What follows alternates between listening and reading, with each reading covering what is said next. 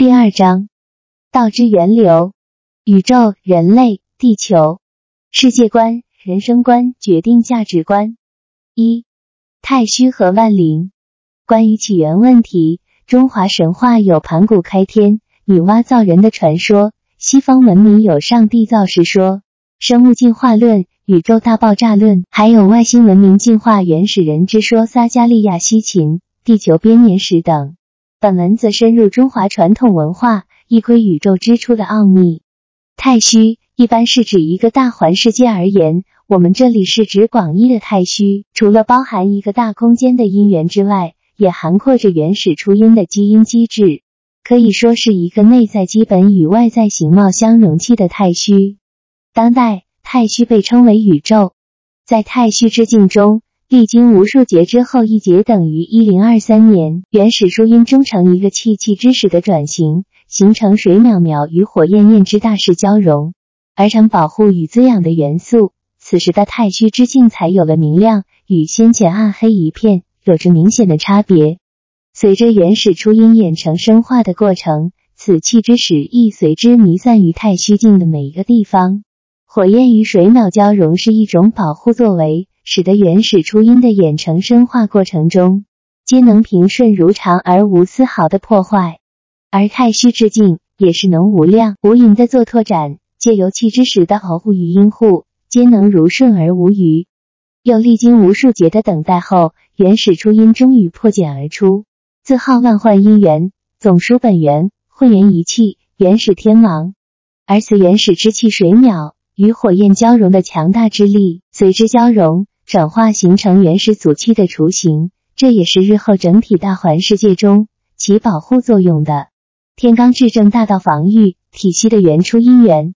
如此一来，方奠定大环世界未来久远中皆能依循正道正理，以做正轨正常的转运，为日后生存其中的万灵提供了一个安适生存、开枝散叶、提升回归、沉淀深耕的环境。太虚之境渐渐发展而欣欣向荣，但仍是一个空空如也的世界。除了原始天王外，尚无一物存在。如此又如何可以说是富饶兴盛？原始天王莫用逆力，将自己一身分化灵元，转成无数与本体相同性灵、相同本质、相同正量的大能量体。这是未来太虚之境容貌因缘的起始，而此一般的大能量体。亦是未来构成广博大环世界星光点点和芸芸万灵苍生转化演绎的根本因缘，在大道运运的无私无为无可测中，原始天王自无之无的本有中演成生化而至太虚成形，分化灵元成为大道真灵一辅道行，以所道理。而原始天王自基以助而成净土，是道体本源的机制。无极乃是成无的本因中的生化而行。所谓无之无，不是没有，实则有一个本因缘志在无因缘和合接触中沉寂身影，因无显而不为所知。待至因缘和合有转化时，方知此原因中蕴含何种因质。此无极的生化成形，就是如此的变异因缘中以作常形。无极之形成，是太虚能如顺运化大道中所蕴含的正理。有无极之因缘。万灵上升下坠，皆能有一个正道常律可循，非是想上升就做提升，不想上升就能自己下坠，皆由无极的定位中做主导。无极是灵的初因本源，掌握着万灵的上升与下坠。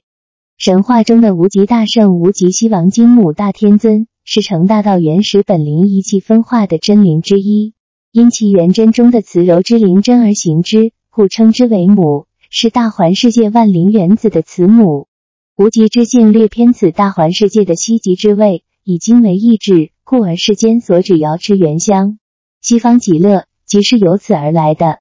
原始因缘成大道原始的喃喃之志，已成太虚之境，无极之欲则是成就，在大环世界中，不论何处皆能同沐慈恩而成净土之极乐，成就生存其中的芸芸万灵。不论是已成就的正道者。或未成就的未正道者，皆是一体，如是同沐于大道宏慈仁德中，来做深层的内思进化的深耕课程。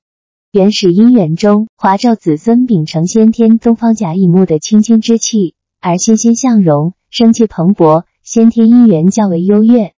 华胄胄子孙所居之地，更是演成了中央戊己土的中央性之气，来扩之散叶，养育其子孙繁茂，在优厚的先天姻缘中，使得中华子孙传承万代而不颓。